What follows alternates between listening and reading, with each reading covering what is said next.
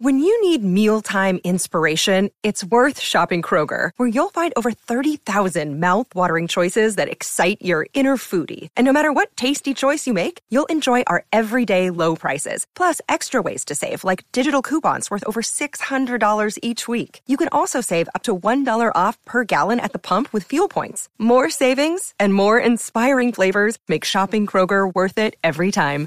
Kroger, fresh for everyone. Fuel restrictions apply. I had friends from OCSA that were on Gravy. Yeah. And we went to Bridge and we were not allowed to talk. Yep. And it was like, it was explicit. It was like, you do not make eye contact. we you were do not allowed to talk. You were, but David, we weren't. David, Yes. David Lim, our director of GRV, told us at competition, like everyone's gonna be looking at you because you're the new kids. Yep. I want you to be the kindest people you can be. I want you to say hi Yep. to everyone. And I remember the moment at uh, WOD Bay area, Woo. and then we crossed paths with Young Skulls Club, YSC, Mm-hmm. Yep. and we're like, "Hi guys," and everyone Nope, goes, nope, mad dog.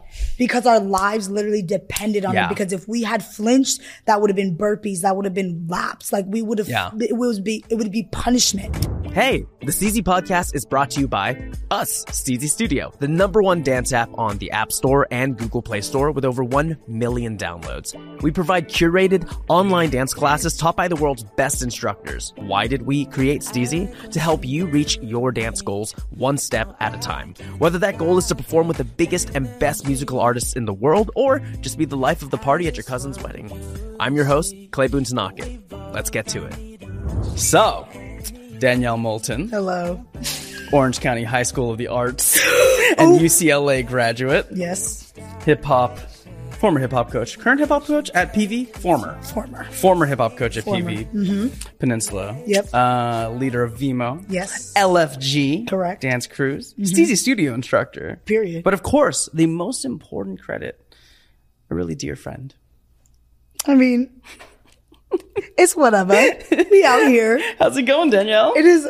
It's so good. I'm so excited to be here. Yeah, This is such a beautiful space. we love having you here. As you can tell, I- you've been in how many how many three choreographers one songs? now? I'm really a veteran out here in Yeah. the streets. Wait, how many of it? Four? It's That's pr- I think that's I think that's more than anyone else. That's wild. maybe like maybe Carlo or someone has been Maybe, in like maybe. But yeah, no, it's because wild. it's because it's not because you're just just one of the great dancers. It's also because you're one of the great reactors. Because you're the ultimate hype woman. Mm. I really am. Everyone knows that. I pride myself on that. you should. I really do. Be- because what it is is a lot of people can hype people up, but not a Mm. lot of people can make a person feel genuinely wonderful about themselves through that hype. You know, sometimes it's Wow. it's like a it's like a it's just Yeah, like it's like, this. hey. You do more than that. Yeah. You're like uplifting them through generations of their life. They're just like just they're like they're props to you, props to your family, Right, props to your bloodline. skills, love your outfit. You know, yeah, it's it goes deep. So I love that. I'm really thankful oh, for that. wow. Wow. Thank you for voicing that. Of Uh, oh, let course. I think, I mean, that process just now, you've now hyped up all of my previous generations. there we go. up to That's what I like to hear. A two way street. Yes, Love to from. Mm-hmm. from all sides of the family. Yes, this is what we love here. So Danyel, today we're gonna chat about dance, Yay. like we always do, My and we're gonna talk about your your life, your journey, some of your thoughts on um on maybe like the competitive scene as Beautiful. well, Yeah. especially because you you have two competitive teams, Mm-hmm. and I don't know how one person can upkeep that Mm. and with all of the the way that life Yeah. happens around us it's kind of wild but let's start from the very beginning Let's get right it. now before actually before we get into all that i did want to ask something Ooh. so um on may 17th 2020 you had your first bloody mary tell me about that. How did how did you rem- okay well yes we were deep into um quarantine. Okay. and it was around the time when okay at the very very beginning of like this pandemic there was like a trend going around where people were like sending you shots on like social media and like you had to take nobody it sent me shots and you know what I mean? Like, and I I, I declined them. I, I shot. The we weren't even there yet. No, you're right. But um, they would be like, "Oh, you have to drink," because everyone was at home, everyone was bored. Okay. So then, if you got tagged, it was like the push-up challenge. Except instead Oh. of push-up, it's like I nominate you to take a shot, and you had to do that. Got it. I didn't want to participate in any way, shape, or form. Okay. And then I realized that I was a lightweight, and I realized Mm-hmm. that I was severely underprepared. And I don't know what happened to me in May, but I was like, "I'm a train." I was like, Everyone "I'm, I'm else, gonna like, build up this this time to. You thought so too. I'm gonna build it up, Love and it. I didn't like. I just don't like alcohol like that. Mm-hmm. And the thing I haven't tried is like savory, like Mm-hmm. like the, people do like pickle juice. Yes, and they do. al- you know stuff like that. So I was like, okay, let me see what this Bloody Mary's about. Yeah. And I walked over to this local Walmart. I got myself a little bit of that mix, Mm-hmm. and I tried it. I like it better than sweet Wow. drinks, and I didn't think that about myself. And so yeah, that was why I had my first Bloody Mary, and I did enjoy the experience. Like I would like. I'm not jumping for joy at alcohol in this moment, but if I had to pick, it would be something more like on the less sweeter side. Yeah.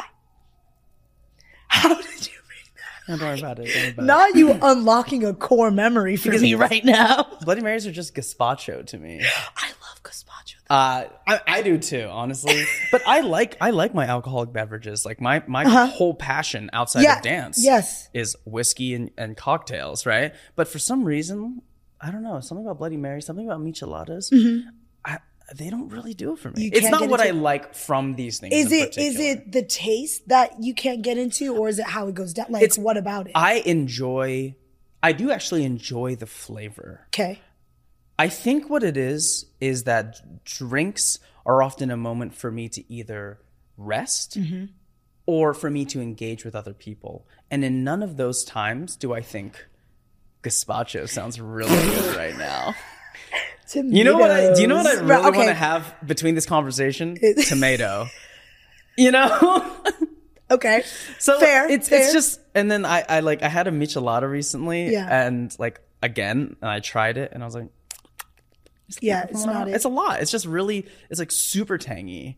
okay. And yeah. I don't know. I don't know. I, Okay. It's just it's just something about it.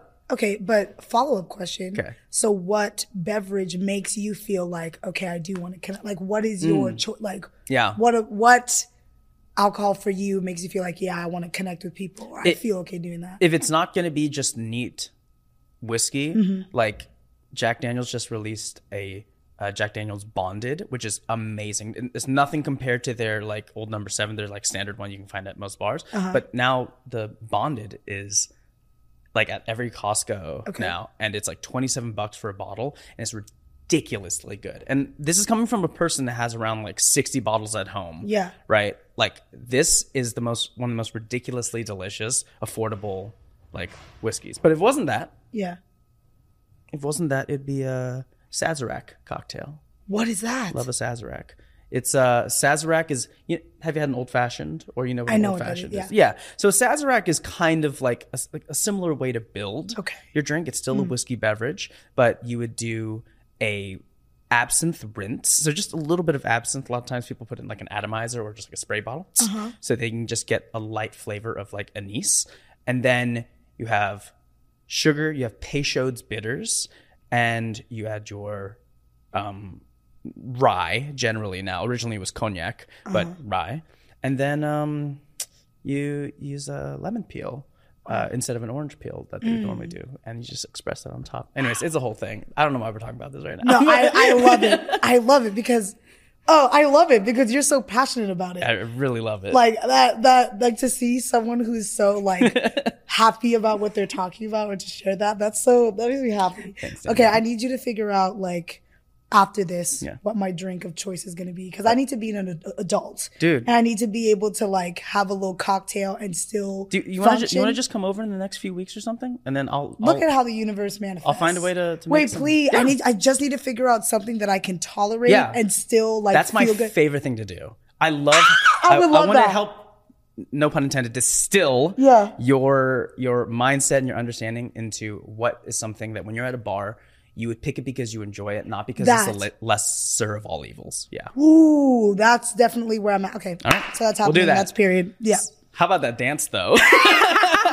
He's like, all right, nice interview. I'll see you later. yep. Here we go. We'll start light and we'll go a little deeper. Okay, right? sounds good. Um, so Danyel, something that I want to know is Mm-hmm. a little bit of a basis of your like dance journey. Yep. I mean, I know I know you're from Brooklyn originally, Yes, yes, right? I am. But I don't know how you know you came out to California Yeah. and something Yeah. like that. So why don't you give me a little bit? Of I feel like? I'm on hot ones right now, and this is like really fulfilling, like a dream of mine. how are you? How do you know these things? um, so okay, yes, I was born in Brooklyn, New York, but I didn't stay there uh, for a long time. I stayed until I was like it was like three, so like I don't even remember that, and then moved over here to California. And how I like broadly how I started um, was with gymnastics. That was my whole like childhood. So that was up until I was 15. So I did that hmm. for eight years, and it was like competitive. Did you want to join gymnastics originally? Oh, I didn't really have a choice. I ah. enjoyed it recreationally. Mm-hmm. So like going to the gym and like tumbling, like I had a good time with it. Yeah. And then um, it, I got put on the competition team, mm-hmm. and from there, like I enjoyed doing something, but not at that capacity. Sure. And it wasn't until later on in hindsight, the reason why I liked gymnastics was because of floor exercise. But that's where you got to perform. That's where you got to dance to music and you have to blend it together. So I liked performing. I did not like gymnastics. interesting. So in that sense, like I enjoyed being there, but the physical aspect of it was obviously very tough. Um, and I did that competitively at a very high level. So I trained Yeah. with Kyla Ross, McKayla Maroney. Like I trained with Olympians. That was my track. That's what I was supposed to do. So it's, it was also weird to see like Kyla at UCLA Yeah. and I was a dance major and she's over here in the gym and she's like, Hey, and Yeah. I'm like, that's an Olympian and I trained with her. I'm out here doing what? Yeah. Uh, but yeah, so I was supposed to do it competitively Mm. and I burnt out. Like I hated it at, Wow. like a at a certain point. And I remember having an injury that was so bad that we went to the doctor and the doctor was like, if you continue to train at this capacity, you won't be able to walk at a certain age. And I looked at my mom and I was like, I'm not doing that. Where, where was the injury? Back. It was your. ba- And that's crazy how that We'll get to that later. We'll get to that later. but it was back and a lot of my knees. I had um, things that were going on with the growth. What was it?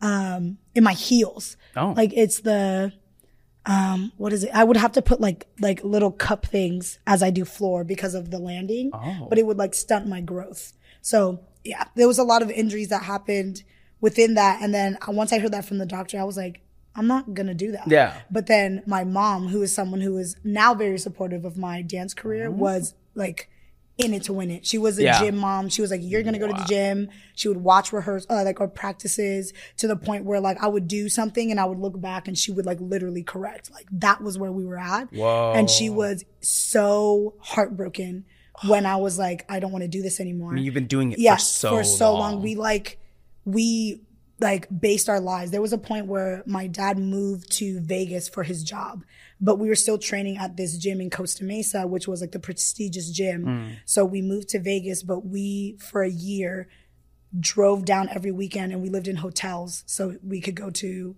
this gym. Wow. This So was that- this is yeah. This, was, a lifestyle. Yeah, this was like we based our life around it. She based her everything around it. And again, I'm probably the goal was for me and my sister to be Olympians or us to get to that point. So I can now understand as an adult how devastating that is to have that life change. But at that time, I didn't understand what that meant. And I was just like, okay, my mom hates me. And it was to the point where like we didn't talk for like weeks after Wow. this happened because she had to process. I didn't know how to figure it out. Yeah. And then after that happened, it was around the time when I was going to go to high school. And I had been homeschooled for gymnastics. Mm-hmm. Wow. So I didn't go to middle school. I, I stopped at third grade and then went into homeschooling so that I could be at the gym more. And I could be in a certain group that came in the mornings. Yeah. So again, now that completely shifts everything because Yeah. now I'm not doing gymnastics. So she's like, okay, I'm going to try to put you in a high school. She didn't want to put me in a public school. So we saw this ad or she saw something for OCSA, which is Orange County High School Mm-hmm. of the Arts.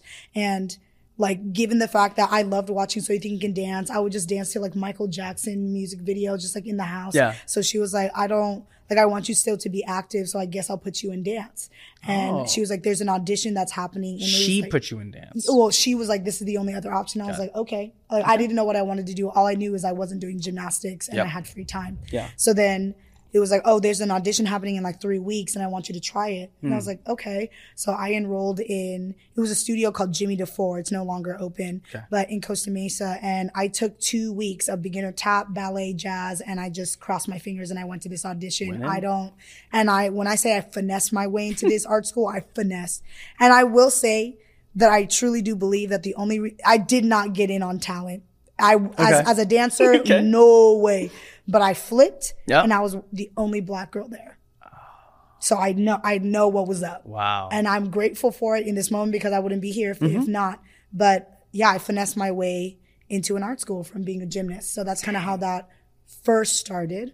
Um, and then in in OCSA or at the high school, I was the bottom of the barrel Yeah. throughout my whole four years.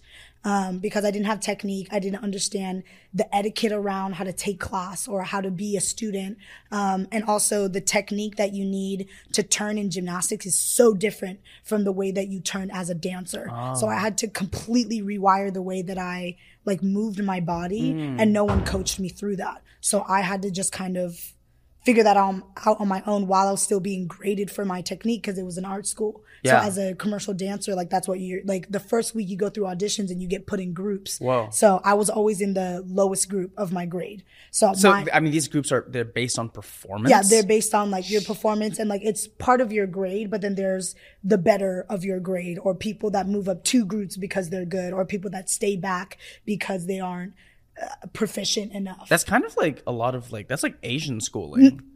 Very much. Yeah. So I mean, it felt kind of like home. so I kind of assimilated real quick. Yeah, yeah. Um, but so that's how that was. So then I experienced just like fighting for my life through these classes. But then it wasn't until junior year where I went to HHI and then I saw what hip hop was Uh-huh. Yeah. or like what it could be. And hip HHI is Hip Hop International. It's this really big competition, Yep. worldwide Yep. dance competition. Yep. And Yeah. the first time there was someone, I was in like an elective jazz class. Okay. And one of the girls was like, Do you want to do like an after school like hip hop thing with me? And I do not know what compelled me to say yes. like, I cannot, I cannot, there was no reason for me to say yes. I had no, re- anyways, I said yes. yeah.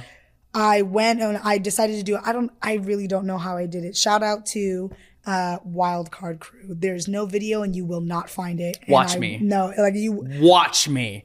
I shouldn't have said I'm gonna find that. the moment when you realize that your life is going to change because you're about to expose me. Okay.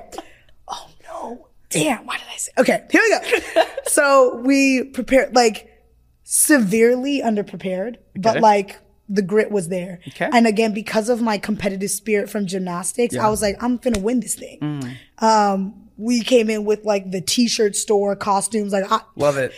I thought I was gonna win. Yeah. it was giving 24th out of 25th place. Okay. And Not less. Okay. Not, eh, but I was devastated. Yeah, The of. I was horrified. Yeah. At that. And I just, I cried for days and I was, I was so embarrassed. But then I watched the competition and I like witnessed what it was like to win it. And I like, that, I was like, I'm gonna do that. Mm. Yeah. I was like, that's what I want. And then to see hip hop in that, like, stage and that space, I was like, I want to feel like that as I dance. And I knew I didn't feel like that doing jazz, ballet, tap, or where I was at at OCSA. So I went back like inspired beyond belief. And then that is where I kind of started my like journey into hip hop as opposed to training in those other styles. And and before you did HHI, did Mm-hmm. Yeah. you have an understanding of hip hop dance? Sort of. Okay. Um, in this is so random too, but in Vegas, um, the gym that I worked at or the gym that I like rehearsed at, um, after like we moved there, like for sure, for sure, um, they had an instructor that was part of Cirque du Soleil. Mm-hmm. Oh. And he was a popper. So the owner of the gym had a son who was training with him and they're like, oh, why don't you just like hop into these classes Yeah. because they saw my floor routine and they saw how I was I was performing. Yeah. So it was kind of like, a, oh, why don't you just uh, hop in there? And I did, and then I like liked doing it, Yeah. but nothing really like came out of it. Sure. And so, so from there, I noticed like, okay, I like this type of music, Mm-hmm. or like popping, or like the funk style music is Yeah. something that I resonate with. So when I hear that, I'm like, okay, like I, I kind of.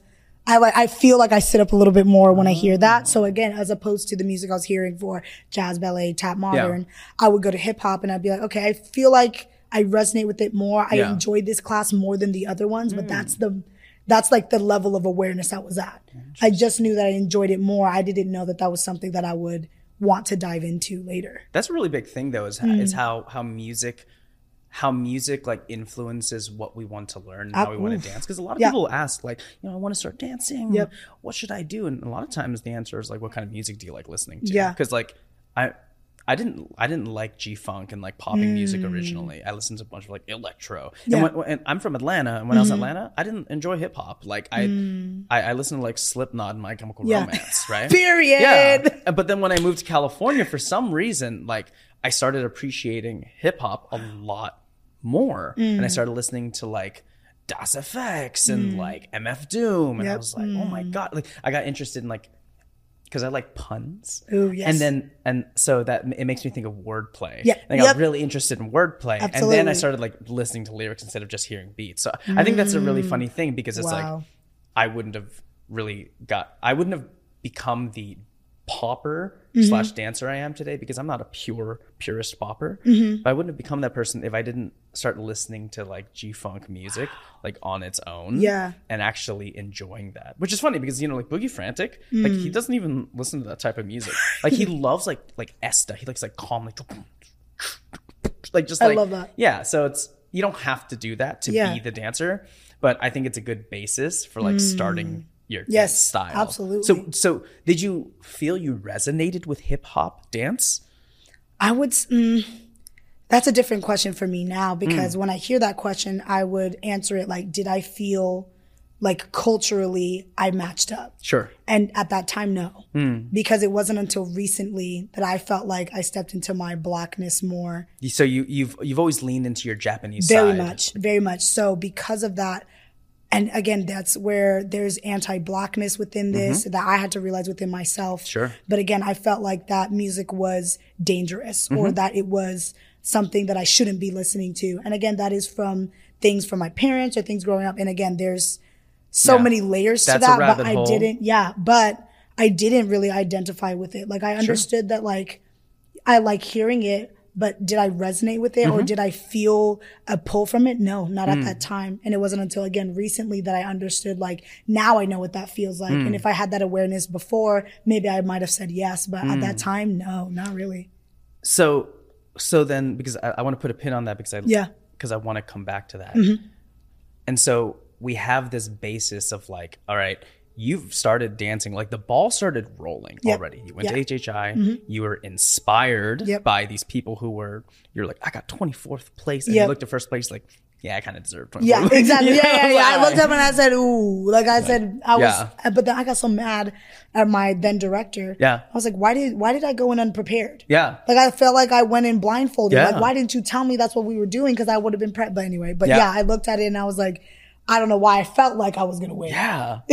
I mean, hey, that's what that's the kind of energy we always need to go in with. Yep. You know, like we can't control the set when it's on stage. Mm. At- at you all. Mm-hmm. know, we did what we could to prepare, but we that's the kind of the nature of competition, right? Exactly. It's like Exactly you that. think you can be the best you can be in that moment, and then you witness competition, Mm-hmm. and that's like the importance of it because it allows you to think, "I'm gonna come back again next time." Mm. If you didn't have that like benchmark to Yeah. work towards, then how how would you have ever set that new goal? Yes. I, I really love something Evan, um, Evan, CEO of Steezy, he was telling me, uh, he was telling everyone in the company.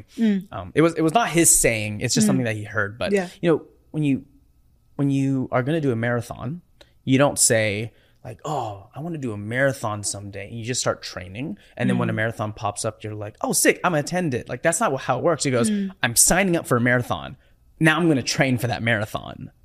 And that's something that what's that's really interesting. A lot of people don't do that No, on a day to day with their with the things that they um, are interested in life. But Right. us dancers were we're kind of blessed. The people who are especially like in the SoCal or the California dance community, Mm-hmm. Yeah. we were able to have like, hey, Vibe is coming up. Hey, HHI is coming up. Let's build our set. We actually Correct. did that. Yeah. We marathon ran and we trained for that. Yeah. And then when you hit it, you might not beat everyone else, But next time you watch, you're like, what did those other teams do? You get Yes. so inspired. Yeah, but that's that's the like beauty about HHI Yeah. is I remember how devastated I felt, but I went from zero to a hundred yeah, so fast, and that is what dance was able to do for me. Mm. I went from feeling like I'm never coming back here again. I'm never gonna sit here being. I'm never gonna be embarrassed in public Yeah. like this ever again in my life.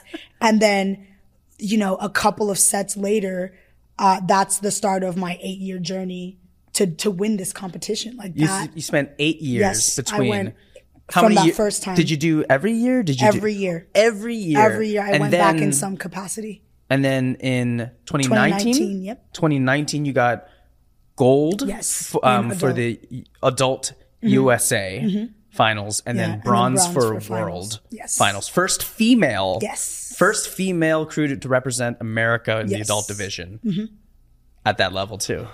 Yes. Danyel, it's it's it's eight eight years is crazy. That's crazy. But like, like you said, that is the marathon. Yeah. I did like, I didn't sign up for it. I got thrown into it and then I looked at it and I was like, you know what? No, I'm going to sign up for this. I'm going to train. I'm going to Mm. make sure that I get there. And even though it was like a, it was disappointing every year, there Mm. was some part of me that knew I could achieve it. And I don't know what that part was, but there was something about feeling that devastation every single year that I did not get it and facing opposition and then feeling like I hear you, but wait. wow. And there was something that always told me like you'll get there, but you got to just go through it. And something that was pretty cool about that is every single year I jumped up. So the next year after that, it was like 22nd.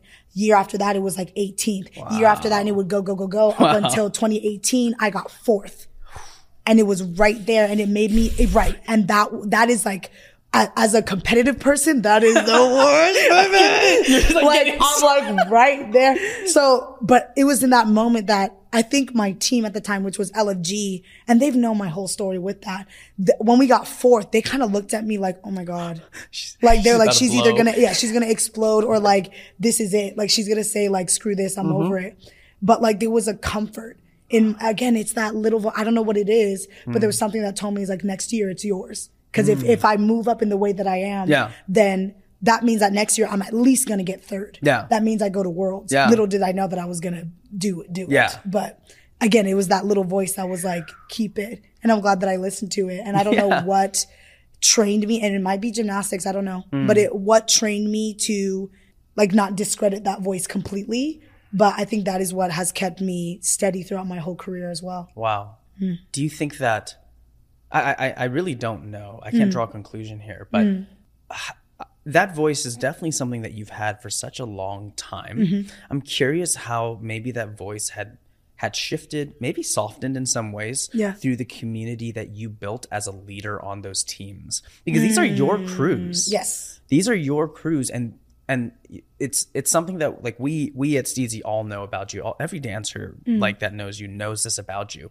Is that I, I, I can't I'm, I would never say a person's a natural born leader, Mm. but you you have an aura, you have this battle cry and this Mm. this thing about you that makes people want to follow you through the the genuine person you are in that season, which Mm-hmm. is really wild because a lot of people they they imitate, and I'm sure that you've had to do some things of that sort in order to Mm-hmm. Be a leader to Correct. Mm-hmm. people. Like, what does you know a young kid in Right. college Right. know about, About- leading? How many people was on your Correct. crew in college? Oh my God. I mean, we started out with 13. 13, 13, and then now we grew now to 40. 40 ish plus. people. Yeah. Just like just Yeah. Mm. they, they they don't just love your dance, they love you. And they're they're like following you to the ends of the earth. And it's also for you to Mm-hmm. Yeah. achieve this goal.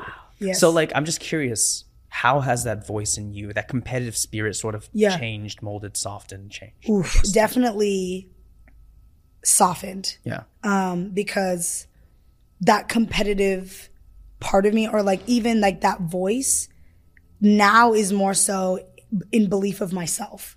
Like so, it's kind of like something happens and you're like, okay, well, you got it. You Like you you have the tools to hmm. keep going. Before it would be more so like, okay, you're gonna prove them wrong. You're gonna make sure you don't get hmm. embarrassed. And that like revenge mindset is what kept me going. Wow. So it was like you can't stop right now because there's people that doubted you or you can't hmm. stop right now because you have goals to do. And again, yes, I do still have goals and I still do need to prove myself in a way, but that voice over time and especially after working with Vimo is like you need to be supported by yourself first in order to get to where you need to get to. Mm-hmm. And I found that through Vimo. Yeah. Because at the beginning, and if if there's anybody that's listening that was on the first gen of Vimo, I audibly said like like I remember being like, this is not a family. I'm not here to be friends with you. I'm not here to do anything. I'm here to win. Yeah. And I'm here to do what I need to do on sense. stage. And that's period. Like I don't wanna I don't need any distractions. So you come here to practice, you leave all of that at the door and you do what I tell you to do. Yeah. And that again comes from gymnastics. I was just like, we're gonna get it done. I want gold and that I want nothing less. But it wasn't until the first HHI that I went to with Vimo um, that I realized that I didn't want to do this if I wasn't dancing with people that I loved and I cared about, like family, because it, it felt different. It mm. felt different to go through that journey with people that you really like wanted to succeed with Yeah. you and that you felt that same love from as opposed to doing really dope movement with people that are talented but you don't connect with. Yeah. But I also feel like that is part of that battle cry is that I understand that underdog feeling and the people that are on my team feel that. So when we mm. dance or when we do closers like that, that is like you feel our like energy in our heart. And I think that I lead by example and they find their love for themselves through that. Yeah. So that is like an, a, a community that I cultivated in Vimo or even in like the classes that I teach now that comes from that voice that is like, okay, if you can believe in yourself, then you can inspire other people to believe in themselves and you Yeah. show that through dance. So it's definitely softened as opposed to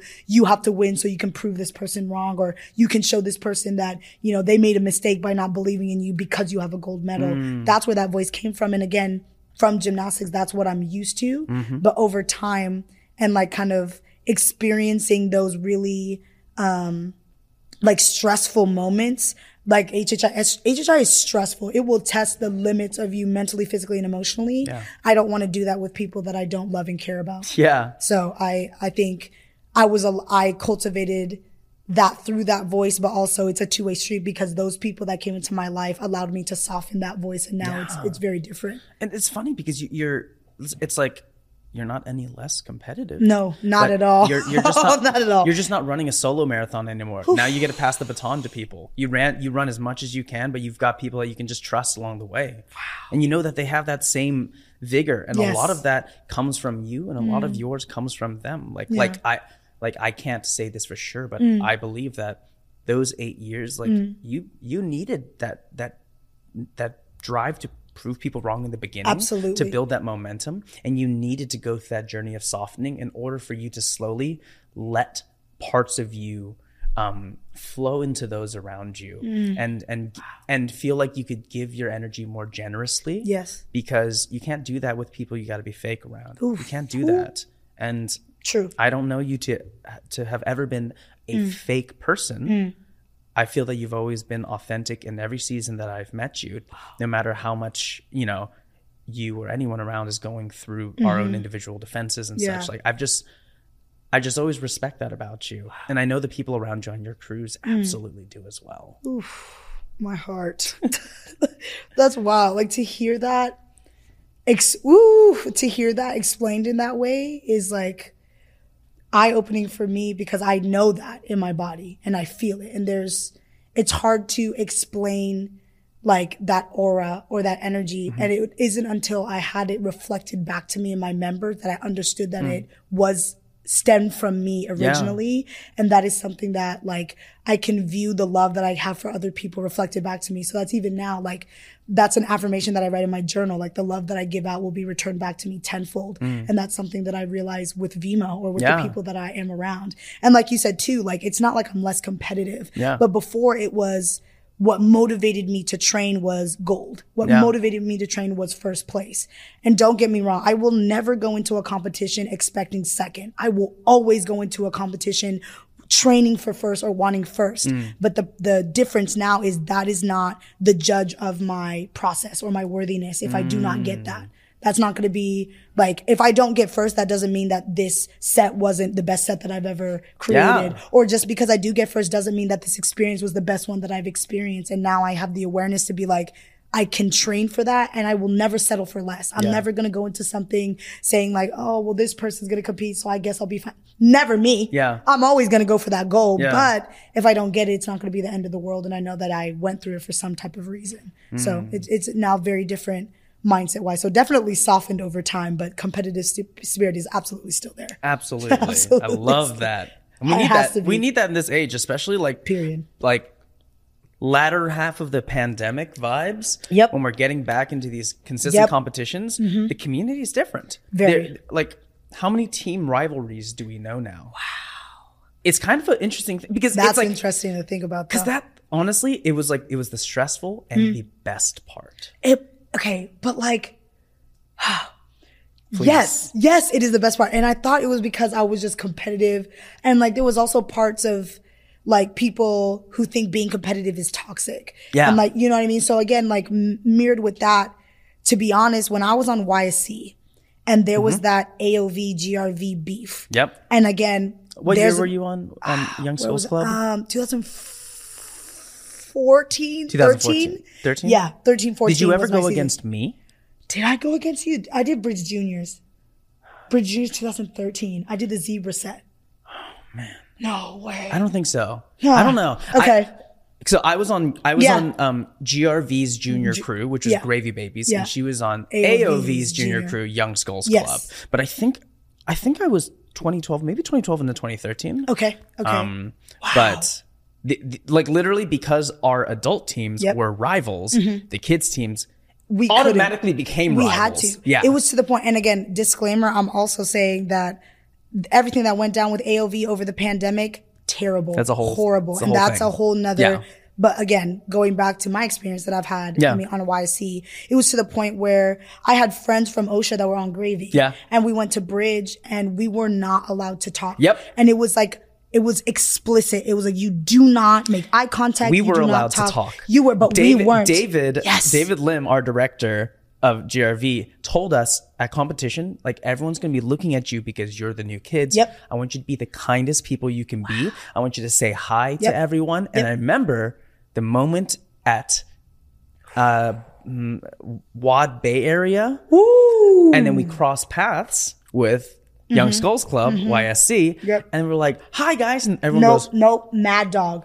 Because our lives literally depended on Yeah. it. Because if we had flinched, that would have been burpees, that would have been laps. Like we would have, Yeah. it would be, it would be punishment. Yeah. But it was to the point where, uh, Maya, one of my friends, Maya, Yeah. she was on gravy and we texted each other like, Hey, can you meet at the in and out during break? And then we met like literally our mom, like we met at the in and out, we hugged and we said good luck and then we left. Yeah. Like literally it was to that extreme. "Undercover kindness. No, literally like that. But that's wild to me because Yeah. like we were how old and we were out here doing undercover yeah. meetups. Like what were we doing? But like I'm glad that we still found the want to not let that spirit break us Yeah. and still be like, no, but you're my friend and I don't care. Even though I would be punished in some way, we'll find a way to make it work. But the what you mentioned is like it was also the best part is the competitive that spirit. competitive spirit made me feel like I was in a step up movie. Oh, yeah. It made me feel like I had something to fight for. Yeah. And I was like, okay, taking all the toxic part out Yes, of it, yes, yes. it like the adrenaline and just it riled me up. So and there was that performance at Bridge Juniors, and I talked about this before. Is that feeling that I felt backstage of being like, oh my god, like it's a team, co- right? That feeling, I think I chase now to this day. Wow. I really do. Like, I just remember we were like amped up backstage and it was like, you know, you do this, boo, boo, boo, boo. And I know that Gravy went after us. Yeah. So Gravy was like behind. Yeah. And then just feeling that like pressure. Yeah. Or like adrenaline of like, that's our biggest competition and they're waiting for us to go. And I was like, let's go then. like, I, I I, loved it. I I've- really did. Like mine, and I think I love it because now I have the awareness to not make it toxic. Yeah. I have the awareness to be like, hey, you know, like, and now as an adult, yes, I have friends that also direct the teams that I compete against. Yeah. And it's to the point where I would audio message and we know what it's like. It's like, hey, I know you're going to be in director mode tomorrow Yeah. and I love you, but also good luck. I'm Yeah. trying to see who wins. Yeah. Like, I'm trying to see where we're at. And we debrief after and it's kind of like, hey, Yeah. like you deserved it and blah, blah. But I feel like I beat you on that second piece. Like I love that. And It's I so love fun. having friends that I we could be cool like that about because I do think that friendly competition is what like motivates me to be the best that I can be. Like I don't want to, and also for me competitively, Yeah. I don't want to win against people that aren't their best. I want to Yeah. beat you at your best. I want to beat you when you are at the top of your game. Yep. That's where I want to be. And Danyel's I- got some anime. Yeah. Danyel's Goku. Danyel's literally Goku. Like I'm a I'm gonna beat you to a pulp, but Yeah. next time And you come back better, Yeah, stronger, you- yeah, yeah, so I bro, can beat you stronger, again. And I can do it again. and if I see you when we're off training season, let's get coffee and let's catch up. Like, but I just, I don't know. But even like my energy now is like riled Yeah. up because I love that. I just, yes, I am a competitor at heart and I Yeah. think I will always be. Yeah. But it is so like motivating and inspiring to Yeah. be able to like let that competitive spirit out and not let that be something that comes between you and something that pushes you. Or like knowing that one of your friends is going to be at a competition and being like i know they're going to bring their a game so let me bring mine and let's see where we add up. And it's also like having having the awareness to be like hey maybe that day there's a judge that doesn't like my style and they're going to win. But that doesn't mean that i'm not at the best and that i'm Yep. not at the top of my game. Yeah. so again not letting the medals or the trophies dictate it but like pushing yourself to the limit so Yeah. that you can have the potential to get it Yeah. i just yeah i I miss it. absolutely love i miss, it i love time. it I'll make I'll make a crew that just goes specifically against you. period and I, I hope you do Let's freaking stay. let's freaking LFN. Let's let's freaking not. let's LFC. Let's freaking chill. let's freaking chill let's freaking yeah. catch up And then and then and then they'll be angrier if yeah we win. I'll, I'll be i'll be I'll like, I'll be like, we have we have um uh, a two hour rehearsal every two weeks. Uh, no. did you see my i said I said, okay, then I'll put a set together in 30 minutes. Oh, See, and that's where Yeah. my brain goes. yeah, it's it, post like this latter latter half of the I keep I, I can't say post pandemic, but I'll just say for now. But this Right, post pandemic vibes, it's like all these people that were from previous generations Yep. that were sort of cultivating that culture and, and had had enough history, had enough of that like that those friendships Mm-hmm. Yeah. and rivalries. There was even regional rivalries. Like we know we know who reps the Bay, who reps LA, who reps San Diego, Absolutely. you know? And like you look forward to repping that town. Yes. You know, it's just one of those things. But I think like now we didn't have competition for a long time. In fact, what was everyone doing during that time? Really one of the one of the best possible things for life, one of the worst possible things for competition and dance is that we were um, we were just loving on each other and supporting each other. We're just What the I'm just hell is focusing on my mental health right, Right, now. right. Like Self-care, They were doing the most important thing for that. Yeah. But but we didn't have anyone like those like people that had that like slightly toxic element that like pushed other but that pushed- yeah, you Yes. know. So it, it is interesting where it's like it, we're in an interesting stage where so many people moved into a space of understanding themselves Yeah. in a healthy way that it didn't get the ball rolling No, for a lot all. of other Yes. people because because I am naturally not very competitive at all. Mm. I'm really not. And like I'm definitely like I want to be a better person tomorrow, Sure. but but I'm I don't have this like fight or flight kind of personality. Yeah. But when I was on Gravy, I attached myself to that. I was like, oh my God. and I've just never been. And when I was in high school, when I was Yeah. on my all male dance troupe, oh, I was so pumped. But when I Yeah. Mm. battle at competitions, not like when I when, not competition, when, when I battle now, Yeah. the whole reason is because I know that as a choreographer, I get put on a pedestal a lot, Yes. and I know that as a like a, as a person who's the face of Steezy, I get put on a pedestal. So I go Mm-hmm. Battle because I lose every battle basically like like like i, I will ne- I, i've only won one battle completely Mm-hmm, f- from beginning to end the rest i lose and i do that literally to put myself in my place and be like i'm feeling really dope right now so so i'm gonna go battle Wow. and then be like wow these people are fire so like Yeah. I'm, I, I'm gonna go to a battle like uh upcoming Beautiful. Be- yeah. and you want to know one of the funny reasons why Why? because Steezy's YouTube channel is about to hit a million subs on Friday, uh, around Friday. Uh Uh-huh. And then I was like, I'm feeling really good about myself. I better put myself in my place. Whoa. And I'm getting all these like like like I'm I'm traveling to Mexico to teach. I'm Beautiful. Probably traveling like Arizona or something. I've got a bunch of these trips. I'm like, mm, I'm feeling mighty dope. Right, right. It's time to humble myself. the, I, I literally like battle to humble myself. No, but because I go to battles and people are like, I, I look at like eighty percent of the room. I'm like, Yeah. I, I couldn't beat this person. Wow. Yeah, it's just one of those things. that is very intriguing to me. so it's funny because it's literal. It, it's kind of like the opposite of a competitive spirit. Yeah. but it's also kind of competitive in Yeah. a way because like like when I know I'm reaching a point where I feel like I'm really good, I know I need to make space. Oops, I hit my mic. Yeah. Make space to grow into more, and so I literally humble myself because it's not it's not bad vibes. No, not at all. Because I don't lose a battle and Right, be you're not, "I'm like, trash," degrading not, like- yourself. It's Yeah, not like yeah, no. up. It's not like Yeah, what? yeah. You know, Like, no, but like, Yeah. it's like healthy competition, like with your own ego Mm-hmm. and like seeing where you're at and like leveling that so it doesn't get to a point where you can't bring it. Yeah. But that, that's really intriguing to me because even right now in this moment, I feel very similar. Yeah. I feel like I'm at a point where I'm like, whoa, I'm like achieving a lot and I'm like doing a lot and I'm actually like really happy in life. And I Oh, think that needs to change. like I think I need to, No, I think I need to humble back to bad myself. habits, you know what I'm saying? I think that needs to change. But like, yeah, like putting yourself in environments where you know you're not the top or where Yes. you know that you can witness other people in that element and it can inspire you, Yes. Mm-hmm. not like degrade you in that way, not to make you feel like you're shit, you should stop. Yeah. But like to, to really like, I don't know, like to get out of your own bubble. Like for Yep. example, when you're in college, you feel like you're in like that snow globe. That's all there is to offer. Definitely. And it's not It's until like you like, city. Yeah, exactly. But yeah. you have to break out of that to know that there's a whole rest of the world and you can do that. But that's what you do for yourself. Yeah. You kind of break out of that like box yourself in order to like recalibrate. And I think that's very like intriguing. That's Yeah, it's a good time. wow. That's that's amazing. I'm I'm very intrigued by that. blessed that I that I have something like that that's paralleling Mm. the things that I do because I that's the same thing for me in whiskey is that like it I do the exact same things with Yeah. whiskey that I do with dance. I'm just more of a newbie in there. So I love teaching about it. Yeah. Mm-hmm. I love bringing people into something that's generally misunderstood. Yeah. Um and I like helping them find what they love about th- their own um, personality within Yeah. Mm. that thing. So I dance, whiskey, freestyling, choreography, these are all sort of like similar for me in those Yeah. ways but I'm kind of I'm more of a newbie in other fields, and I enjoy that. Like I get to restart my journey, Yeah. but not be from the start because I I'm Right. much wiser in this age now too. You know, it's a good Wow. time. We can we can hold we can hold for this. If you're listening on Spotify, you can't see what I'm doing. Burr, burr, burr, burr, burr. You can just hear my voice and the texture of it.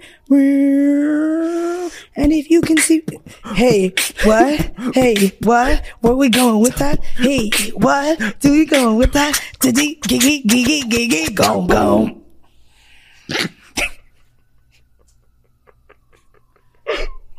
Yep. And that's really bad on that. That's furious. so, uh, there's that. there's Um, that. I miss I'm, I do miss the competition. Yeah, competition. but I, I want to move into something else right now. Yes. Okay, uh, we we talked about how Danyel like basically like damaged her back. Yep.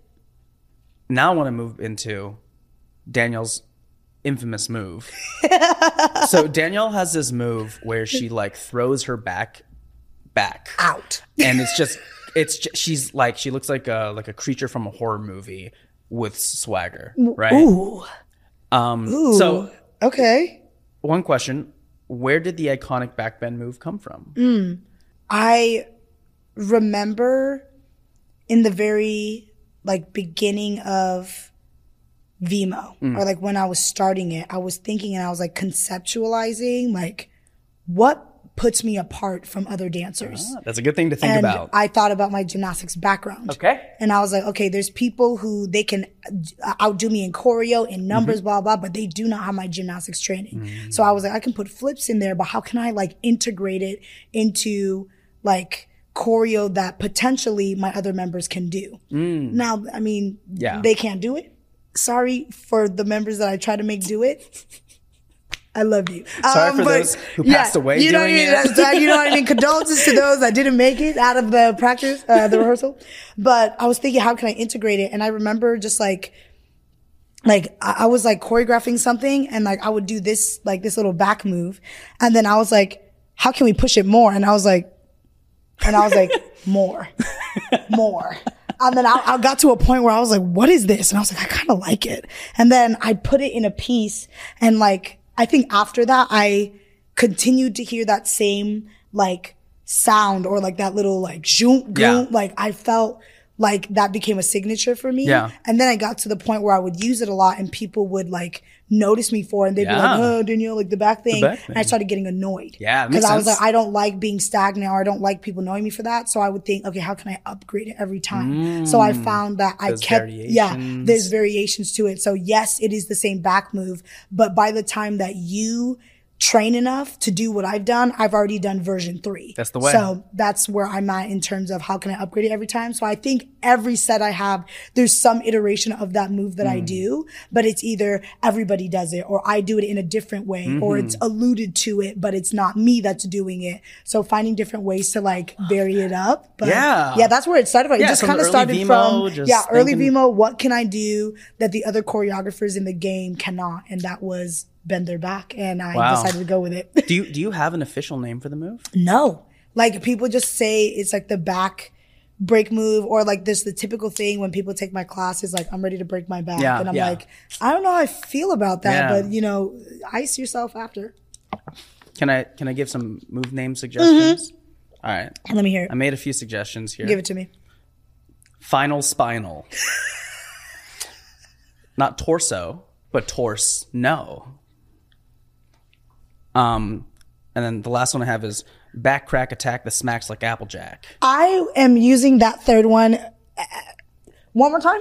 Back crack attack that smacks like Applejack. Back tag a crack that smacks Back like crack. Applejack. Back crack Back crack attack Attack. that smacks that smacks like Applejack. Like Applejack. Applejack is a is a kind of apple brandy. It's like a alcohol, but you know you can make a really strong Applejack, and it smacks you like that. It's a back crack attack that smacks like Applejack. I am. I'm. I need it copyrighted. I need it. I need it. Okay, so Mm-hmm. Yep. I'm stealing that, There you go. and I will credit you every single time. Thanks. Wow. Thanks. I was surprised that one won. I thought final Spinal. You know, I was like No, that's a good one. Like a final, final, spinal. No, final spinal is going to be like the name of my vibe set for next Uh. year. It'll be called Final Spinal. Love it. Yeah, Love it. I You should- love this. You should do a um like just weird sets like uh this whole set's like a like a chiropractic chi- chiropractic chiropractor chiropractitioner. Wait, what is the thing? Chiroprac. Practitioner. No, but what's the but what's the, the the field, not the position? To chiropract. To I'm gonna stick to dance. uh, me as well, and uh, stick to. Uh, it'll be okay. You know those like back cracking videos you see on TikTok. So I'll just make. I'll just make a whole set to those sounds. Wait. Final spinal. Wait. Final spinal. It's fire. Final spinal. Am I, wait. Right, right. That was a good one. Did you feel that? Hey, hey. What? Okay, so you know what? Ah, You heard it here first. You heard it here first. Easy. Mhm. Yep. Ah, something I was really curious about. Mm.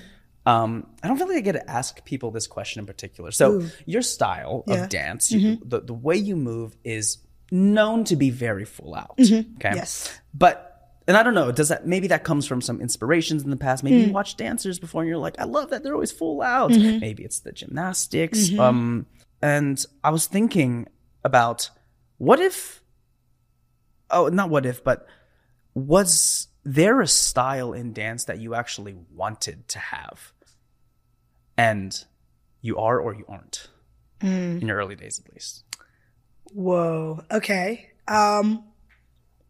Wow. Okay.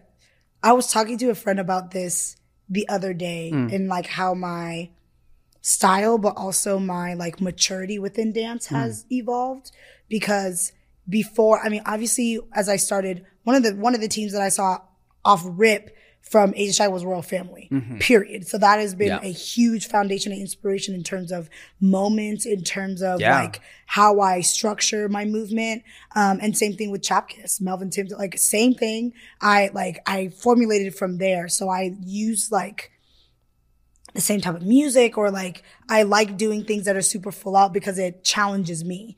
So if I don't feel challenged, then I don't feel like I can like perform it at a standard that makes me feel good. Sure. So that's just where I'm at. And again, that does come from gymnastics too. It comes mm. from the like if you're not like sweating, you're not working hard. Ah. Or like if you're not, and then to in the toxic way, if you're not injured, you're not working hard enough. But oh, again, Oh, that man. that mindset is where it's at. So it was always like full out or always and it comes from that remo- revenge mindset too. I always felt like I was fighting for a place at the table. Yeah. I always felt I was trying to prove myself, and that's how my choreo came out. Yeah, it influences feel- how you Yeah, move, that's just how I honestly felt. So even to the point where I watch old Vimo sets and I feel emotional because I don't like the version of myself that I see, or I don't like where that movement came from because it came from a lot of pain. So when I watch that, yes, I see like the full out individuals and the audience reaction, but I like think of where I was at or how Mm. where that stemmed from and that that stemmed from a very revenge mindset. Yeah. So as time evolved, um, I, I, obviously that got softer, but at the beginning of my career, I was like, I wish I could choreograph like a slow R and B dance. I wish I could be like that, like smooth, sexy, feminine Yeah. dancer, but I didn't feel that, so I couldn't choreograph it. Yeah. So, but at that time, like I didn't watch Cookies Mm. or the company. One because I didn't identify with their style because they usually did one song sets, Yeah. or they did very slow movement, and then I thought like, oh, that's not something that interests me. Mm-hmm. But now, like, and I was talking with my friend about this because he was showing me like old company videos or coo- cookies, and I was like bawling my eyes out watching it as like an adult or watching it as someone that has the awareness to understand the technique or like the story behind it Yeah. and realizing like, oh my God, these are masterpieces. But when I watched it before, I didn't You don't get understand it. I- I totally And just because before. if the music wasn't boom, boom, boom, I didn't want to watch it. Yeah, So- serving it like yeah. on a like clear silver platter. yes people's faces. yeah like you're gonna react to this or you're gonna be hype and again i that is my style and that's what i love doing but now i understand like oh my god there's a whole nother side to softness Mm. of dancing or there's a whole nother side to like being patient with like letting the audience like understand the Yeah. story or like formulate their own ideas about it and not like force feeding them entertainment all the time so Actually, sorry, question. Mm. D- does a portion of that um, sort of attitude of like being able to serve dance in a way that's really digestible, Mm-hmm. Yeah. does that come from maybe when you were in high school, you, d- you were in the commercial dance Mm. Yep. conservatory? yes How much influence was from there? I think a lot. dance. Yeah, commercial. dance. So again, you're well. There's there's two sides to that because even in high school, you're taught to like you have to put your best foot forward and you have to train yourself to Hmm. be picked for these auditions and do all of that. So then again, that's like a freestyling in commercial dance is very different from freestyling that I'm in now. Very much so. freestyling in commercial dance is you show your tricks, you show off, you get the job Yeah. Freestyling now is therapeutic healing for Expression. Yes. Yeah. So now those are totally two different. But then that shows my mindset that I was at in high school going into college. But then college is I, when I was at UCLA, the dance major, uh, it was completely flipped on my head. Oh. The audience was not a priority when you created work, and Mm-hmm. that is something that bothered me deeply. it bothered me deeply because when I create, I always create with the audience in mind. Yeah. Are they going to be entertained? If you're paying to come watch me, you're going to be entertained. I'm not going to leave you guessing Yeah. Mm-hmm. or leave you like in the dark. But I didn't understand that in college that there were two sides of that. So they would be like, "Oh, that's cool, but let me see it without music." And I'm like, "No." I said, "No, but I added three beat kills here and you're not going to understand it." And then them under like or explaining that like having the audience not understand what's going on could be a creative element to that work. Hmm. And I was like, no, it's not because then they're going to be lost and then they're going to be thinking about. So again, that whole concept got turned on its head. So then now as I choreograph and I like conceptualize, I'm thinking about both of those elements and thinking about what, because someday I might want to be like, boo, boo, boo, boo, boo Yeah. in your face and you're going to get this beat and you're going to figure it out. Yeah. And now as I kind of mature a little bit, I'm thinking about how I can evolve my career to have that like patience Yeah. or let the audience kind of like sit in what I'm giving to them and then by the end feeling some type of resolution or maybe even not. But before I didn't I didn't understand that um in any way shape or form and I think that um my style is now evolving to like push that other part. So that's as of like right now presently in this moment even now as I'm preparing for WOD. Yeah. WOD Championships, Vimo is headlining. Wow. So it's different. Yeah. It's different because I don't have to prove myself. Yeah. I'm headlining. Like they asked me to do this. Yeah. So there's part of me that feels obligated to do what they asked me to do, what Vimo usually does. Mm-hmm. Yeah. And but there's another part of me that's like, I want to push it. Yeah. I want to do something different. I want to do something that people don't expect and I'm going to make them watch it. And I'm going to make them, I think I'm going to put in my career where I don't have to prove myself, Yeah. but I can just, um, I don't have to create art to be critiqued and judged. Mm-hmm. I can create art to just express and that be okay. And I have to be okay with the fact that not everyone's going to like it. Yeah. But if I like it, that's the only thing that I care about at this moment. And that is a very different mindset than I was when I was in college creating Vimo or starting to create work for stage. Yeah, I think that it's it's such a interesting way to look at dance because no way is the the right or wrong way. like I, I've- absolutely. I've, always said it. I say it in a bunch of podcasts too. Like I firmly believe that you're allowed to start dance for whatever reason you want to start.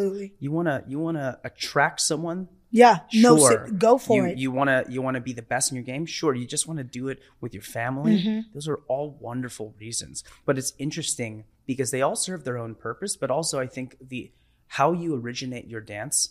It really matters to understand that about yourself because Mm. it allows you to grow more towards the direction you want to grow in. Commercial dance is very often how can I give people something, and in a way, like yeah, I, I think this is very this is a, a crass way to approach it. 'cause Mm. I, I don't think it's 100% true, but a lot of commercial work, things that you're serving to people, Yeah. it sort of treats the audience a little stupid. oh, yes. You- yeah. Like they're not going to get it. So I'm going to make sure they get it. I'm going to throw it in their face. I'm to, Yes. and I'm thinking about this also like in videos. Yeah. Mm-hmm, I make videos every day. And it's interesting because I can educate people without treating them like they're stupid. yes. That's a hard. Absolutely. It's, it's not an easy thing to always do, especially when you're like, I have the ability to throw everything on the screen. This color works better because this is going to grab their attention, and then you start making like an infomercial at that Yeah, point. You know, yeah. a lot of people's dances are like that. This is all the things it does for you. This is everything that you're going to get out of it. The music sells in this moment, and then the space that you're sort of moving into is not. How, what can pe- people experience from you? It's what they can experience through you. The resolution is not always there. There's no ending point when it goes from you to them. It it transfers. It flows. They Yeah. think on it later. yes. And and that's when dance becomes something different than serving dance. I'm not Absolutely. giving you a routine. You're experiencing this routine with me. And those are the things when I watch cookies, when I watch mm-hmm. company, mm-hmm. that like I was bawling. It's. Right. days after, sit- it months sits after, with you days literally after. now thinking Yeah. about that, thinking about the common ground set. Stop! The, the the the army, the war common ground Oh set. The first time, if you guys haven't seen it, I'm I'm not sure exactly what uh, year it Yeah. was, but oh my God. it was Common Ground Dance Crew, Yeah. and they did this army set, and it was like people going off to war. It was a, and the first dance set I've ever cried Yeah. watching. Yeah. Like I get emotional thinking about it right now. Yeah. It's so good. It inspired me so much. But it's that though. It's the things that sit with you for a long time. Cause I had that same moment when I watched the orphan set from Cookies. And I remember like sit woof. And like again, it makes like in that moment, I understood that that was not a style that I was familiar with hmm. and I wouldn't usually gravitate toward it. yeah, but I could not deny how I felt mm-hmm. sitting in that audience, watching it live Yeah. and like watching the people around me process it at different points in the Oh, set yeah. and like feel the impact that they were like, and you felt that this impact reached past the four minutes that they were on stage. Yes. That was an impact that like it lasts again until this day Yep. for so many people because again when I said orphan set there was a physical reaction Yeah. that it was like oh my god I remember where I was at when I saw Keone go center Yeah. I remember where I was at when I saw them put the blanket on this like yeah, the, and it is those type of sets that sit with you and that change you as a person yeah. it's not like you're just digesting something and you're like, oh, that was cool. I want to do that one day. Hmm. You watch those sets and you think about yourself and you're like, do I align with those morals and values? Hmm. Do I want to do something like that Mm-hmm. one day? Can I reach out to this organization and call that number that was on the screen? Yeah. Like it makes you think about yourself as a human as opposed to as a dancer. I don't want to improve myself as a dancer in skill. I want to improve myself as a human and then that will reflect within dancing. Exactly. I want to produce work like that. That's the biggest thing. right? Exactly what you said. I firmly believe that dance is always best served as a reflection. Oof, yes. and Ooh, it, I, God. but the hardest thing about that is a, is like, I, I, I said in a previous podcast that I, it's a personal belief. No one else has to believe this, but Mm-hmm. I always say that I don't believe dance is best served as an escape. I don't believe it. And I get it. A lot of people do escape Sure, into dance. sure, yeah. But no matter what, dance is a reflection. Period. And which is why like you you kept saying like I look back at that set and I remember who I was, I remember how I felt when I made that. Mm-hmm. Yeah. And it's it's more about if you know it's a reflection, it allows you to approach it in a more authentic way. Because you're, you, I think about you doing this in college all the way till now. Mm-hmm. Yeah. You were always still reflecting those feelings Every time, And yeah. Mm. your peers, they were there with you. I'm sure they were all experiencing their own things. Yeah. Mm. And you didn't do anything wrong by having, you know, this this fire, this vigor. No. But it's it's just acknowledging Yes. that I danced the way I felt. Mm. And I will dance the way I feel. So what should we do in life? Right. We should treat ourselves well. Yeah. Mm-hmm. We should build ourselves up. We should surround ourselves with people like like you've done for yourself. You've Mm. Yeah. gathered people who love and they will champion for you because you champion Mm-hmm. for them. And that's gonna show in your in your WOD set. Right. You right. Mm. know? Even if you beat kill, it's not Yeah. an inauthentic thing. It doesn't make it a bad thing. It doesn't make it suddenly commercial. Right. Mm. What matters is exactly what you said. It's it's how do you feel about it? It's the Yeah. reflection of that place you're in right now. Yes. I mean, you've got 40 episodes Yes. podcast? Forty episodes. down in the DMs, Down in the down in DMs. the Danyel. Moultons, right?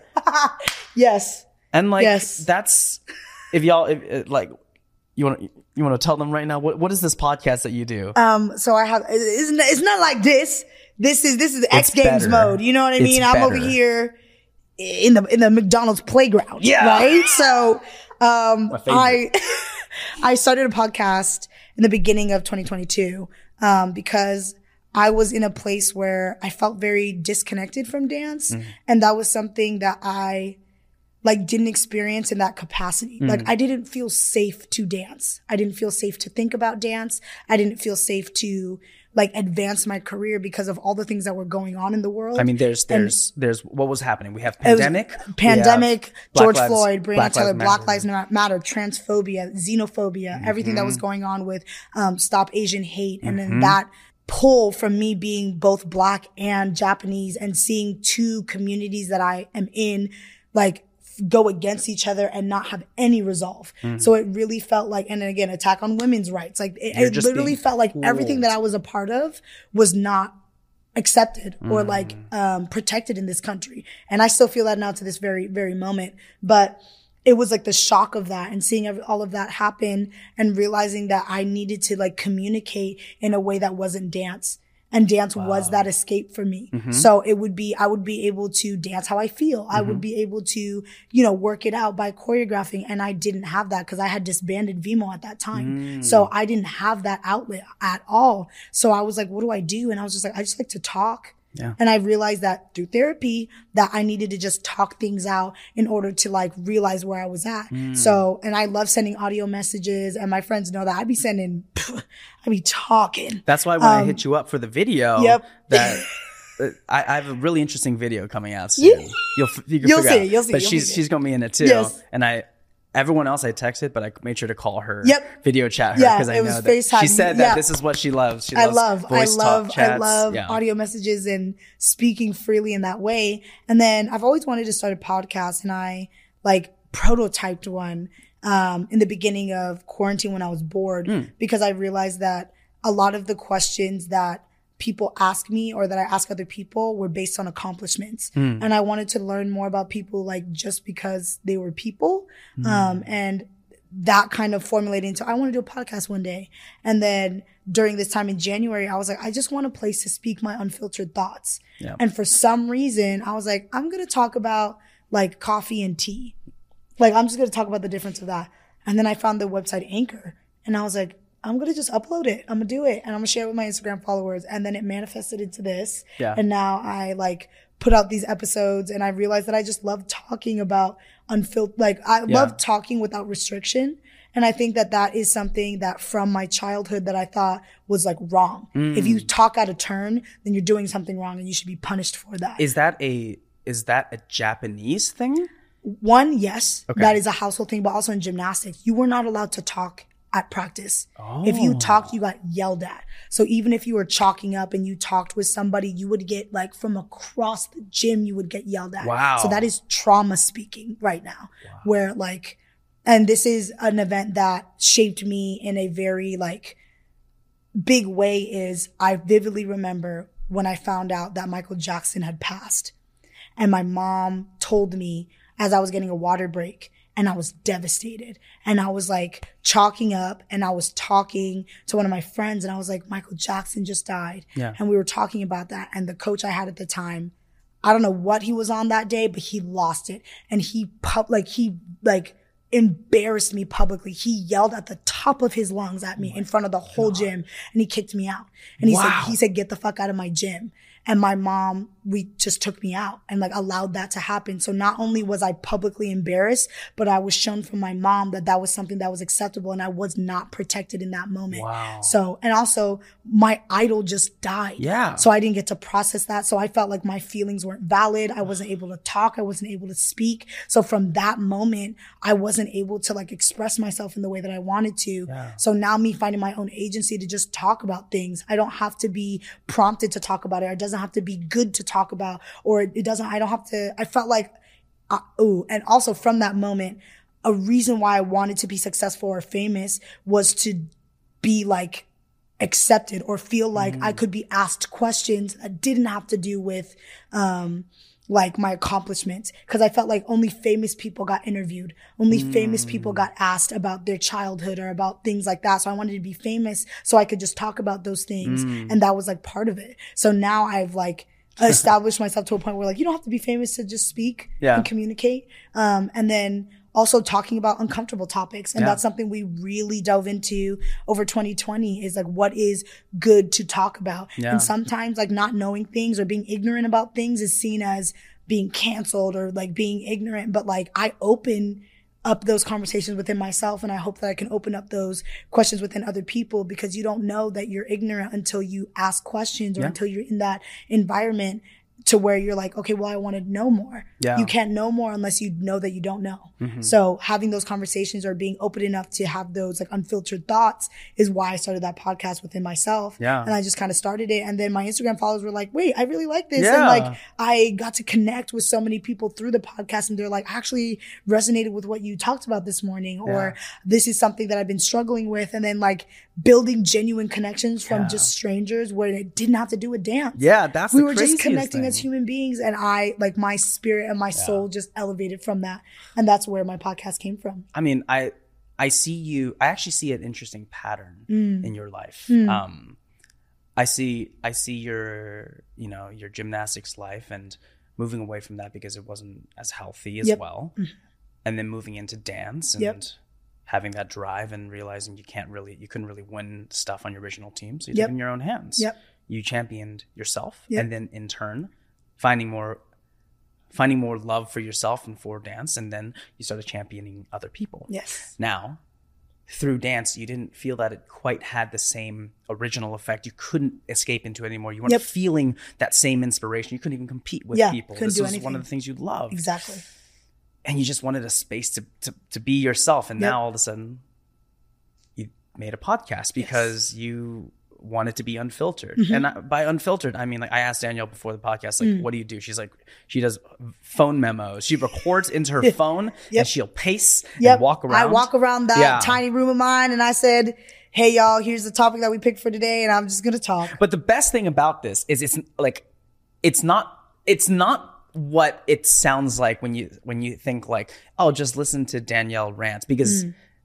Danyel picks from a hat yes and the topics get like really specific. Mm-hmm. they get really specific They get yeah like they get- intense. it's like there's some that are like what's your favorite color and then the other one is like how has love treated you throughout your life and how does that manifest into how Yeah. you are now and that's literally the question that i answered this morning when i recorded it and there's like a I guess maybe like a adrenaline rush I have Yeah. to see like how I adapt to these Yeah. questions. And like there are some questions that I'm like, I don't know how to answer this. I'm gonna try my best. Yeah. And there are some times where I'm not in a good mindset and I'm like, I would really love to answer this question, but right now I'm not feeling great. And I'm gonna answer it in the way that like I feel right now. And Yeah. maybe at an if asked on another day, I would have a more positive outlook. But Yeah. because I'm not, I'm just gonna speak and giving myself again that freedom Yeah. to do that and also to be able to do that publicly is a challenge for me, Yeah. which also like th- there's something of that competitive spirit Mm. of like you are putting this out like online. Yeah. And it's not just you saying your free thoughts and doing that. So there is some type of motivation Sure, for me to do that.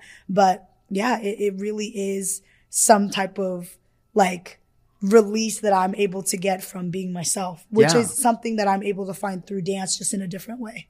if you are a if you're a dancer or someone who is interested in the life of a dancer who is mm-hmm. also willing to be vocal Yeah. and verbally process these things that literally the majority of people in your life would never talk about like you should listen to this podcast Yes. down in the DMs Down in the DMs. it's fire it's it's super fun it's super fun Woo woo! Yeah.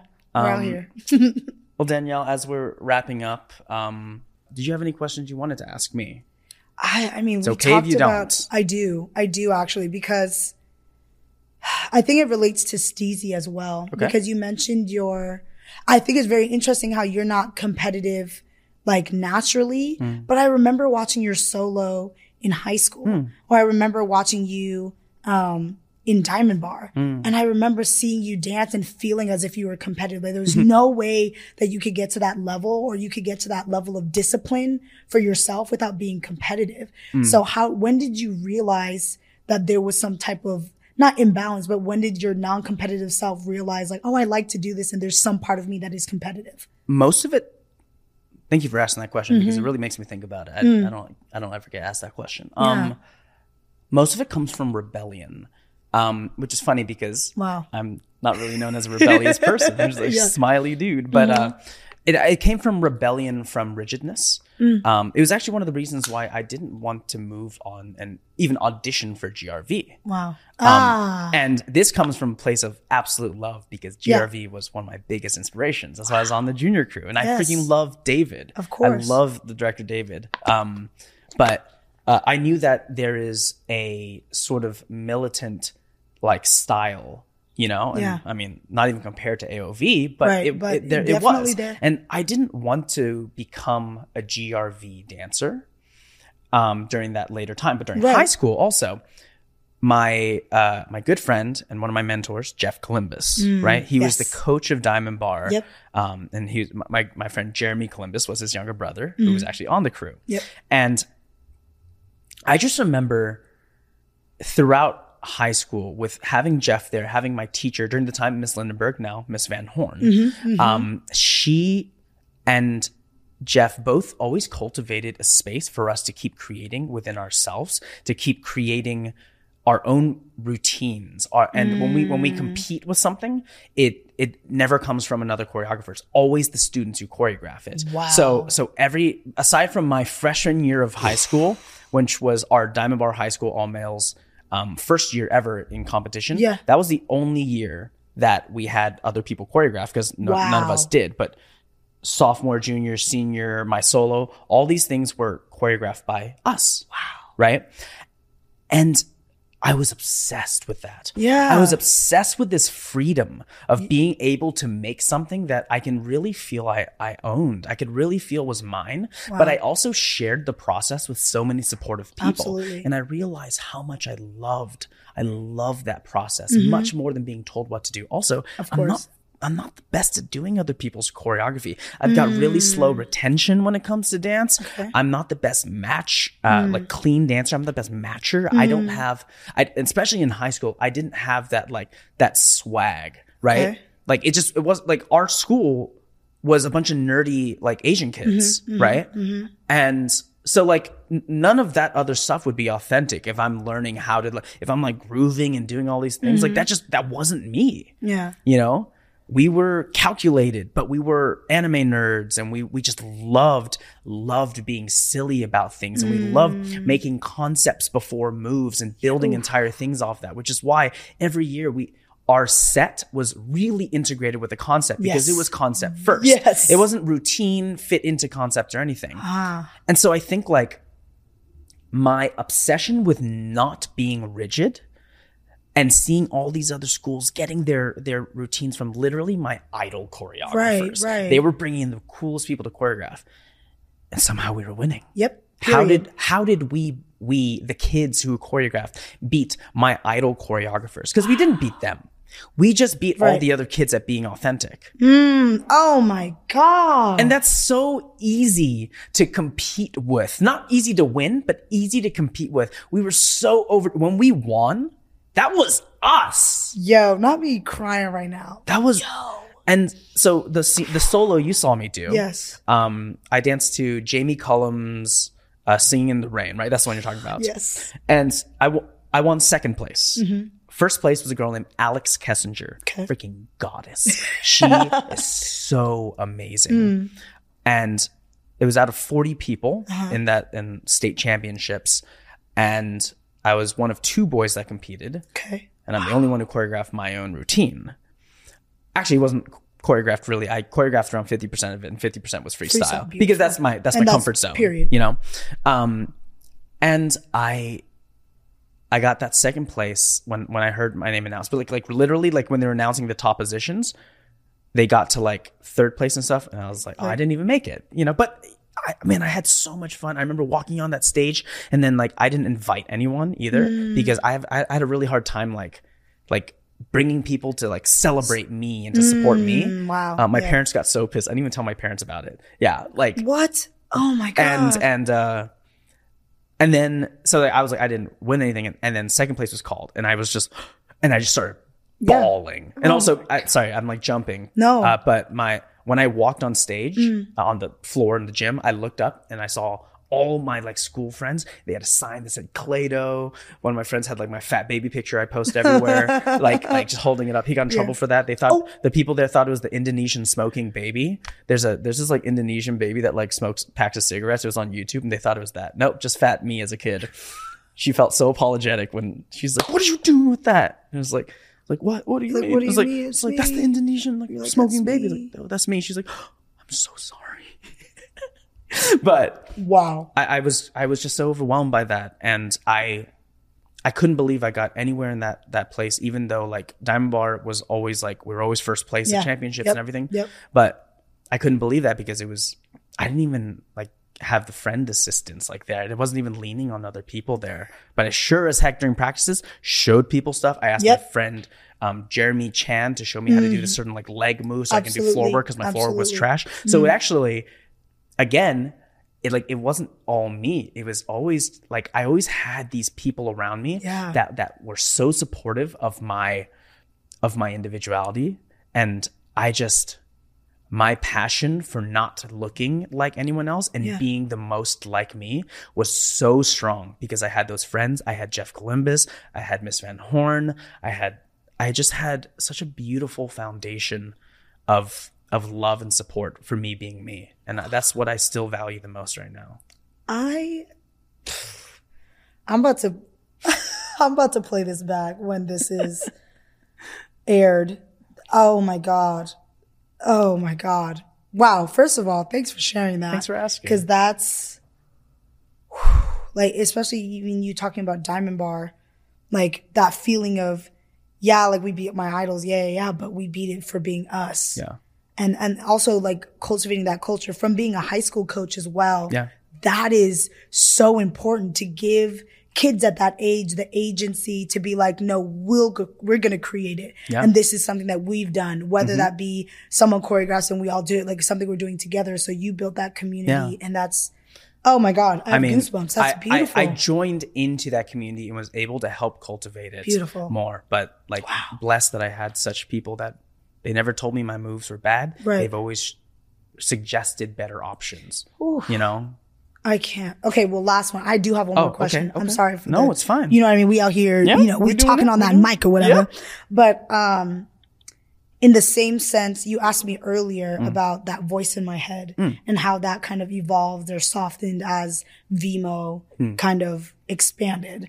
In the same way for you, how has that voice or how has that like support system for Mm. you expanded with Steezy? Because this has been such a long journey and now it's come to the point. I mean, again, you're about to hit like what, 1 million subs. 1 million subs on so YouTube, from the yeah. beginning where your mindset was at as the beginning of Steezy started Yeah. to now, how is that inner voice kind of changed for you? Remember when I said that I I never brought people in Mm-hmm. and I just felt so blessed by it. Yeah. I'm so much less afraid to ask for support. Like I've because I like how cool is it that I literally just have people that like want to give me support. Exactly. Like exactly. I that's such a privilege to have. Mm-hmm. And now, instead of expecting, remember we had this conversation individually, like Yes. we were just on the couch somewhere and we were chatting before um, a few months ago, but Mm. we were talking about like the expectation of other people closing those gaps in your life yes. and how that is something that just eats you alive. It's Mm-hmm. it's it's I don't say the term that's toxic very much, but that is Mm-hmm. Yeah, toxic. yeah. That is that is the thing that that's going to keep you away from people because you're waiting for them to text you. You're waiting for Yep, them to yep. show up to your event without you asking. Some people people got lives. Yeah. And it's it's such a privilege when they do close that gap without you asking. But if that's our expectation for life, we're not going to get first of all a lot of things that we want. We're not going to get that. Mm. Correct. Because we want it. Yep. I want my friends to Yeah, be there. period. But you know, I, I want them to do it for me. I want them Right. Mm. to like want to be there. Like, no, a lot of them want to be there. Some of them are just bad at keeping schedules. Yep. Mm. Some of them are are focused on the thing that's really important in their life, which they should be. And if you ask them, some will be like, oh wait, I can move that around. Mm-hmm. Yeah. Yep. Now, I am so much more okay with celebrating myself. Wow. That that voice in my head doesn't say like like Clay, you uh like you did good, but you know you need that you need people to be there you need that feedback now it's like clay hit them up Mm. Yeah, tell them to be here Yeah. you know and then also instead of like being in my mind about like i'm just going to celebrate myself Mm. Yeah. i'm i'm also in a space that's so much quicker to celebrate other people Oh, that's and that that really allows me to also appreciate myself more of course. like and it, to me honestly it's not altruistic Yeah. i'm not in a place where it's like i do good for other people without receiving back no Yeah, i feel no, no, no, no, really no, no, good no. about making other people feel good Yes, and yes. i have found that i'm okay with that i'm going to be okay with uplifting people and that Mm. Yes. makes me feel good Yeah, period. um and i don't do it every single day i do it when it's real i do Mm. Yeah, it when, when it it's feels right. authentic and i'm just going to word vomit Yeah. my love for people. Yes. And I think doing that allows me to appreciate every person that just enters into my life. It allows me to also not think like, will they come? Will they do this? Well, no. right. I've loved on this person. I'll ask them. They can't show up. I've also told myself by telling someone else, like how you do your podcast, Mm-hmm. I've outwardly processed to another person what I appreciate about them. Yep. If they don't show up to my stuff, I still love Yeah. Mm. them. And I've already, I, I've acknowledged that through speaking it. So Beautiful. that voice in my head has matured into a place that's just it's just so much easier to live without Yeah. expectation of other people closing gaps that I can close for myself if I'm just being respectful and loving. But um, and here we sit. And here we It's sit. Steezy Studio. Oh, that is again. Thank you for sharing that. That is so beautiful. What an honor to be here. Like it really is an honor to be here. Like even before, um, I got here today, I was just looking at the episode with Phillip Chbeeb, Mm-hmm. and again, I mentioned before that uh, even before I started dancing, I watched So You Think You Can Dance. Yeah. And like I told my mom this morning when I left, was like, guess who did this? The same thing that I did before this, Phillip Chbeeb. And she freaked out. She was Oh. like, what? And then she was like, oh my God, that's crazy. But again, to be at a point where I can be at this place in my career, but also to like have a good conversation with a good friend and Yeah. just to really feel safe to express is like, it's like wild to like be in this moment that I could feel like I've achieved something that I've wanted to do. Yeah. And again, little Danyel that felt like I needed to be famous to be interviewed or to be famous to speak freely Yeah. is being fulfilled right now in this moment. So, wow. Thank you for having me. Thank you for being here. One last thing, one Mm. Yes. last random Give it to me. it's it's kind of an affirmation, but Oh, give it to so me. so uh do you know how many followers you have?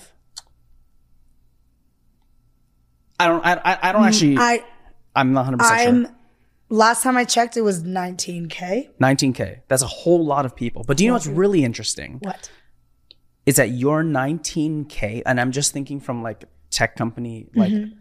ideas has a ridiculous amount of engagement. A huge amount of engagement. I'm telling you that people with your number of followership in there Mm-hmm. do not get the numbers you get. And you know what that means? What? It means that the vanity number of followers is less applicable to you because you have heavier impact.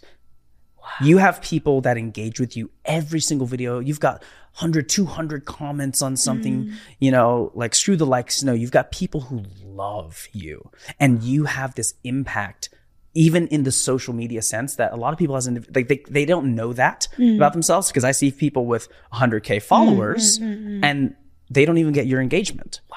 So your engagement and the actual like outpouring of love mm. is it's actually ridiculous in in a data sense. Wow. Engagement rate is huge on yours. So just letting you know that maybe on the vanity number Yeah. sense hmm. of followership, you know, 19K isn't 30K, isn't 50K, isn't Yeah. 100K, but it is literally the most impactful 19K I've ever seen, ever. People love you. God, that is, ooh, that is wild to think about. That really is, because that that does matter to me. Yeah. Like, yeah, I I do like numbers and um, you know, likes and followers are so important, and especially as a dancer, as a choreographer, because people To look get- at that when you they get book, gigs. yeah, you know what I mean, to get books, but to know that most of those people are engaging with my work um, consistently means a lot rather than having a large number of people Yeah. that just follow me just because you know they saw something cool once Yeah. and then it's like a ghost follow but that Would you means a rather lot. be known or respected? You are respected, and through your podcast, being better known on an individual level. Just want to say thank you for being here. Thank you for for always me. being your authentic self, thank you being the ultimate hype person. wow And, no you've uh, been the ultimate hype person for me no really like even like you mentioned the couch conversations that we had months ago or even when i um come in to do some something for steezy and we end up just like lightly catching Yeah. up those conversations stick with me to the point where I'm using it now in my interpersonal relationships and your the conversations that we've had have literally like shifted and saved some of the relationships with my friends and family to this day. So thank you, thank you, thank you so much. Of course, Wow. Danyel, it's been a pleasure. we're gonna go. uh We're gonna go work on. We're gonna go dance. that other crazy video. We're gonna go dance. This. Y'all will see it soon. But uh, yeah, uh, you know, do you have any interesting projects coming up? Um, Just World of Dance or World of Dance, got my podcast. You know where to find me on Instagram. Yep. I'm here as Steezy. You know what I mean? Take Um, classes. Mm-hmm. You know what I mean? Take that class, take them tutorials. Um, go peep me in the three choreographers, you know, cause I be, I be a veteran on there. she's a veteran. and it's not gonna stop because I'm gonna keep coming back and y'all cannot get rid of me. And that's a promise. um, but yeah, other than that, uh, that's it. That's it. I'm just, I'm happy to be where I'm at right now. Love that. Thank you, Danyel. Thank you for having Thank you, everyone, for listening to the Steezy podcast, and we'll see you in the next one. Woo-woo! Adios. Thanks again for tuning in. Again, this podcast was brought to you by us, Steezy Studio. Be sure to get your dance on today, too. So if you want to get some exercise in, take a Steezy sweat class. If you want to just vibe out and feel good, you definitely need to check out a good groove along. Or if you're up for the challenge, it's time to finally start one of those advanced classes you've been eyeballing. We'll see you in class. This podcast was produced and edited by Josh Jang, and the theme music for the podcast is Tempo by Neiman.